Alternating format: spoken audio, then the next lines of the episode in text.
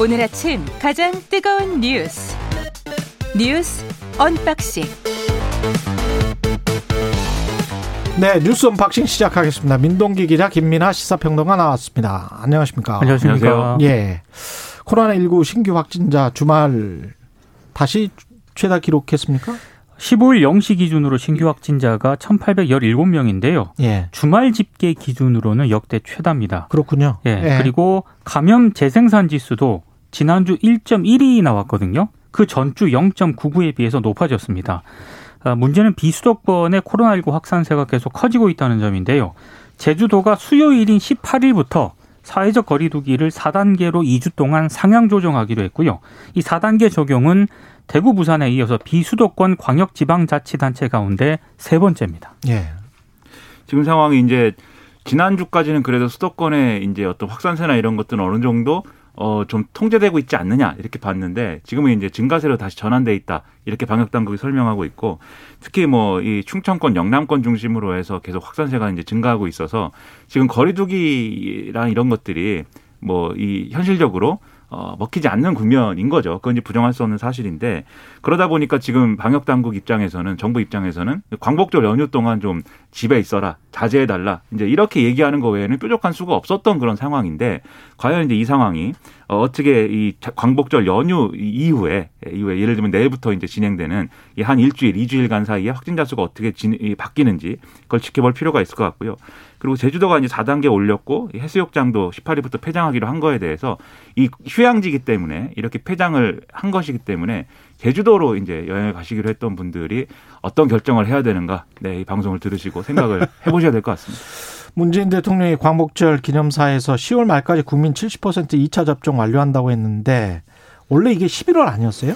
그렇습니다. 좀 앞당기겠다는 건데요. 예. 일단 뭐 백신 예약률이라든가 수급 상황 등을 고려하면 좀 달성하기 어려운 목표 아니냐라는 그런 반론도 나오고 있습니다. 왜냐하면 지금 10부제를 통해서 18세에서 49세 사전 예약이 진행이 되고 있잖아요. 예. 근데 지금 예약률이 15일 기준으로 60.5%입니다. 생각보다 원래 정부는 70%까지 채우겠다는 거였는데 예. 아직까지는 조금 못 미치고 있고요. 그리고 가장 중요한 건 역시 백신 도입이 이제 가장 중요한 그렇죠. 문제인데 지금 화이나 모더나가 어, 지금 그 국내에 들어온 이 자, 잔여 백신 잔량이 화이다 모더나를 총 합쳐서 1066만 7,900회 분이거든요. 근데 여기에는 2차 접종 물량까지 포함이 돼 있기 때문에 1차 접종 물량으로는 조금 부족한 양이다 이런 지적이 나오고 있는데요. 어, 만약에 이제 백신이 추가로 도입이 되면 좋지만 지금 뭐 이른바 그 모더나 백신 지원 공급 지원에서 알 수 있듯이 음. 이 백신 수급이 원활하지 않은 그런 상황이기 때문에 조금 어려울 수도 있다라는 전망도 나옵니다. 소리 대표단이 모더나에 이제 항의를 하러 갔죠. 항의를 예. 하러 가서 이제 돌아왔는데 내일 항의 결과는 발표한다 그랬고요. 그렇죠. 그렇죠. 그 결과 발표에서 뭐 모더나사의 그런 공급 일정이 어, 이후에 좀 확정된 게 있는지 아니면 삼성바이오로직스가 생산하기로 한 물량을 일부 받는 것에 대해서 협의가 됐는지 뭐 이런 것들에 대해서 얘기를 할 것 같은데 이 뭐 어떤 뭐 뭐랄까요 이 상황을 바꿀 수 있을 만한 그러한 협의 내용이 있을 것인가 그건 좀 어, 사실은 좀 불투명한 상황인 것 같습니다. 음. 그리고 지금 이제 10월까지 어 70%의 2차 접종을 완료한다 이 목표가 사실 중요해 보이는 게 10월 왜냐하면 말 그렇습니다.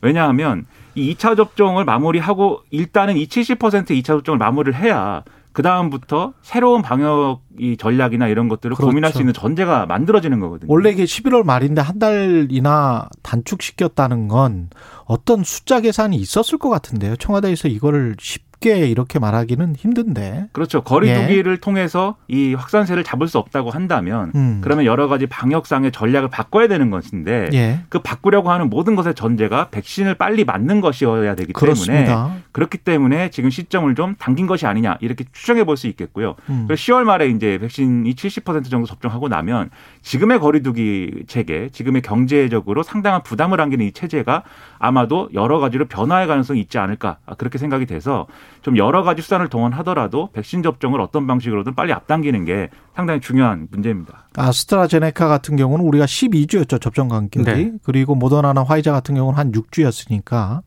4주에서 6주니까 이거를 맞고 난 다음에 1차 접종을 다 하고 난 다음에 그 다음에 간격이 짧다면 그러면 9월 말까지 모든 사람이 한 70%를 맞는다면 10월 말까지 수리적으로 맞을 수는 있겠네요. 예. 이론적으로는 그, 예, 뭐 이론적으로는 맞을 수 있는데 그게 결국은 수급 문제네. 저는 예. 18일 사전 예약 할 예정입니다. 18일 사전에 드디어. 예. 네. 탈레반은 탈레반의 수도 카불이 아, 아, 아 수, 아프가니스탄의 수도 카불이 탈레반에 의해서 함락이 됐습니다. 어, 외국어들이 예. 어려워요. 네. 교외에 일단 진입을 했고요. 예. 일단 탈레반이 성명을 통해서 수도 카불을 무력 점령할 계획이 없다라고 밝히고는 있는데 예. 이미 미국, 영국, 독일 등 각국은 이 대사관 직원들하고요. 이 외- 외교관들 철수를 시작을 했습니다. 한국 외교부도 주 아프간 한국 대사관 잠정 폐쇄하기로 결정을 했는데요. 이미 공간은 대부분은 중동 지역 제3국으로 철수시켰다, 철수시킨 그런 상황인데 다만 그 아프간에 체류 중인 재외국민 한 명이 있다고 합니다. 이 한 명의 안전한 철수를 위해서 지금 현지 대사 등 일부가 안전한 장소에서 머물면서 지금 소통을 하고 있는 중입니다. 지금 탈레반들이 탈레반 전투원들이 이제 아프간 대통령궁에 진입을 했다 그러고 그 아프간 대통령 원래 있던 대통령은 이제 아프간을 떠나는 상황입니다. 그래서 네. 탈레반 정권의 부활이다 이렇게 봐야 되는 건데 이게 사실은 탈레반들하고 아프가니스탄의 탈레반하고 미국이 전쟁을 한 이유는 탈레반이 오사마 빈 라덴을 숨겨줘서 9.11 테러. 그렇죠. 예. 내놓지 않았기 2001년? 때문에 예. 전쟁을 한 거지 않습니까? 예. 그 탈레반을 내쫓고 아프가니스탄의 친미 정권, 이 과도 정부를 내세워 가지고 통치를 하면서 재건을 한 다음에 미군이 떠나려고 했던 것인데 예. 그런데 탈레반들이 없어지지 않는 거예요. 지역에서 계속 살아남고 있다가 그렇습니다. 결국 미국이 영원히 아프가니스탄을 통치할 수 없기 때문에 결국은 언젠가 손을 떼야 되는 시점이 있어야 되기 때문에 계속 평화 협정이라든가 이것을 음. 어떻게 할 것인가를 논의를 해 왔습니다. 예. 그래서 결국은 이 바이든 행정부에 와서 결국 은 이제 이 이전에 트럼프 행정부에서도 협상을 음. 그렇죠. 했지만 결국 바이든 행정부에서 결국은 이제 철군이 될 수밖에 없는 상황이 온 건데 예. 그런데 예상과 달랐던 것은 탈레반들이 한 이 돌아오기까지는 1년에서 한 1년 반 정도 더 걸릴 것이다. 이렇게 봤는데 순식간에 와버린 것이죠. 네, 그래가지고 지금 이 상황이 됐다고 생각하시면 되겠습니다. 아프가니스탄은 영국이 잡았다가 근대에서는 네. 소련이 80년대에 잡았죠. 그렇습니다. 그랬다가 그 소련군에 저항한 세력이 탈레반이었잖아요. 그렇습니다. 그렇습니다. 그걸 이제 미국 CIA랄지 파키스탄 정부가 계속 협, 그 지원을 해 주었습니다. 네. 미군 다 병기들이에요. 그랬다가 이제 9.11 테러가 일어나서 미군이 그쪽에서 전쟁을 선언하고 그렇죠. 전쟁을 해서 이렇게 된 상황입니다. 예. 참 쉽지 않은 나라네요. 아프가니스탄이. 예. 이준석, 윤석열 통화로 녹취록 관련해서 파문이 계속되고 있다는데 이게 무슨 내용이죠? 그러니까 그왜 예. 윤석열 전 총장 캠프 정무실장인 신지호 전 의원이 예. CBS 라디오와 인터뷰를 했잖아요. 그때 인터뷰를 하면서 당대표 탄핵 가능성을 언급을 했었는데 아, 예, 그랬습니다. 그 파문 이후에 윤 전 총장이 그 이준석 대표에게 전화를 걸었습니다. 음. 그런데 이 전화 건 내용이 예.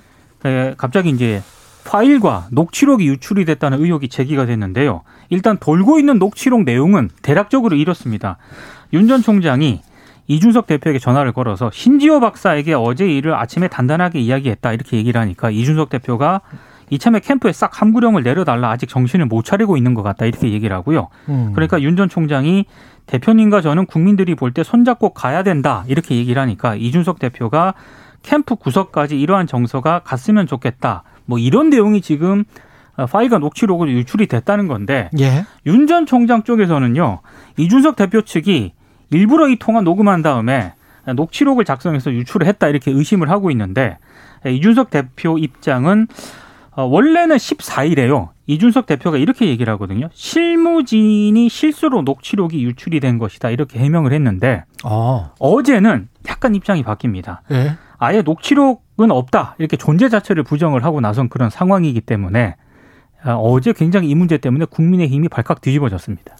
그러니까 이게 사실 녹음, 상황이 녹음을 했다는 것도 좀 잘 이해가 안 예. 되는데 근데 이준석 대표 측 주장은 예. 자동 녹음 기능이 있다는 거예요. 그렇죠. 아. 자동 녹음 기능이 있다. 그래서 과거에 이제 국정농단 사건에서도 그런 네. 휴대폰이 문제가 된 적이 있죠. 소위 말하는 문고리 3인방들의 휴대폰에 예. 여러 지시 내용들이 다 자동으로 녹음돼 있었던 게 증거로 활용되고 뭐 이랬는데 그러니까 그런 녹음 기능이 있다고 합니다. 그럴 수 있죠, 그거는. 그렇죠. 예. 그래서 이 녹음 기능이 있는데 언론이 이제 윤석열 전 총장이 전화를 했다고 하니까 계속 취재를 할 거잖아요. 예. 그럼 여기에 대해서 뭔가 설명을 해야 되지 않습니까? 어떤 그렇죠. 내용으로 통화를 했다?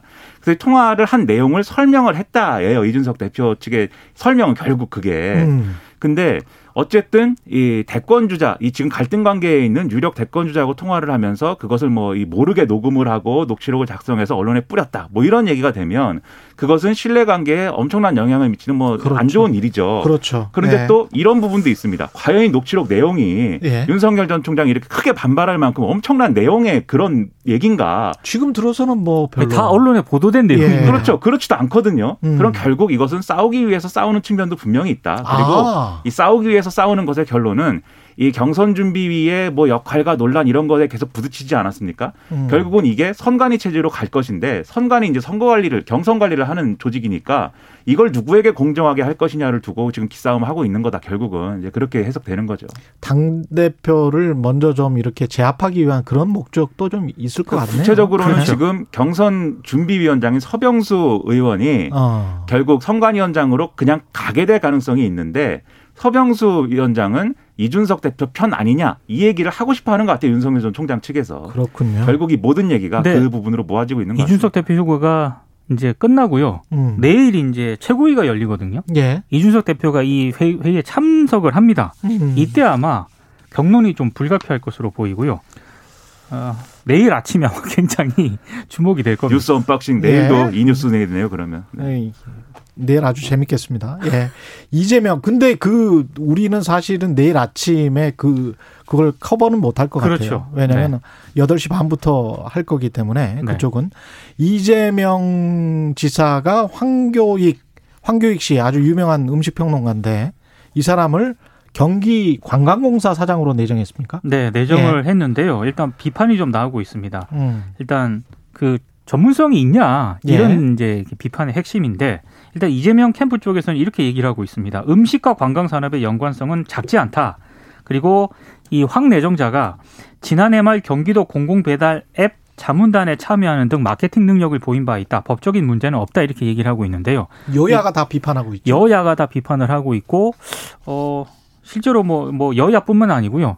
좀 정치권에서 이런저런 말들이 나오고 있는 그런 상황입니다. 그두 가지예요. 첫 번째로는 황교익 씨가 이 경기 관광공사 사장을 할 정도의 능력과 자질을 갖춘 사람이냐. 예. 이게 이제 2017년에는 사장 모집 공고할 때 박사학위라든지 이런 자격 요건이 좀 강했는데 이번엔 그게 다 없어져서 뭔가 특혜 아니냐 이제 이런 부분이 있는 것 같고 두 번째는 이재명 지사가 뭐 지금 대권 주자잖아요. 예, 그렇죠. 대통령을 하겠다고 얘기하고 있기 때문에 결국은 어느 시점에는 사퇴할 거 아닙니까? 그러니까 음. 이게 일종의 알박기 아니냐. 결국 또 경기도지사직을 이런 식으로 이용하는 거 아니냐. 그 두 가지 점에서 비판이 나오고 있는 것 같은데 어. 그 저는 이게 결국은 황교익 씨와 이재명 지사가 가까운 사이이기 때문에 이렇게 임명을 한 것인지 아니면은 이제 뭐 능력을 뭐 파악을 해서 뭐 이렇게 특별히 황교익 씨의 이제 능력이 필요해서 한 것인지가 이제 핵심이라고 보는데 저는 그렇다면 이 저는 빈 자리를 또 노려서 앞으로 예. 음식 평론가를 제가 그럼 하면 어떨까 이런 생각도 네, 해봤습니다.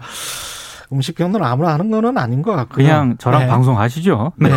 음식에 대해서 음식 평론을 한다고 해서 또 관광공사 사장이 되는 것도 또 아닌 것 같고. 저는 거기까지 가지 않고 음식 평론으로만 예. 네, 이 역사에 남기로 예, 뉴스 언박싱 민동기 기자 김민아 시사평론가였습니다. 고맙습니다. 고맙습니다. 고맙습니다. KBS 일라디오 최경영의 최강시사 듣고 계신 지금 시각 7시 36분입니다.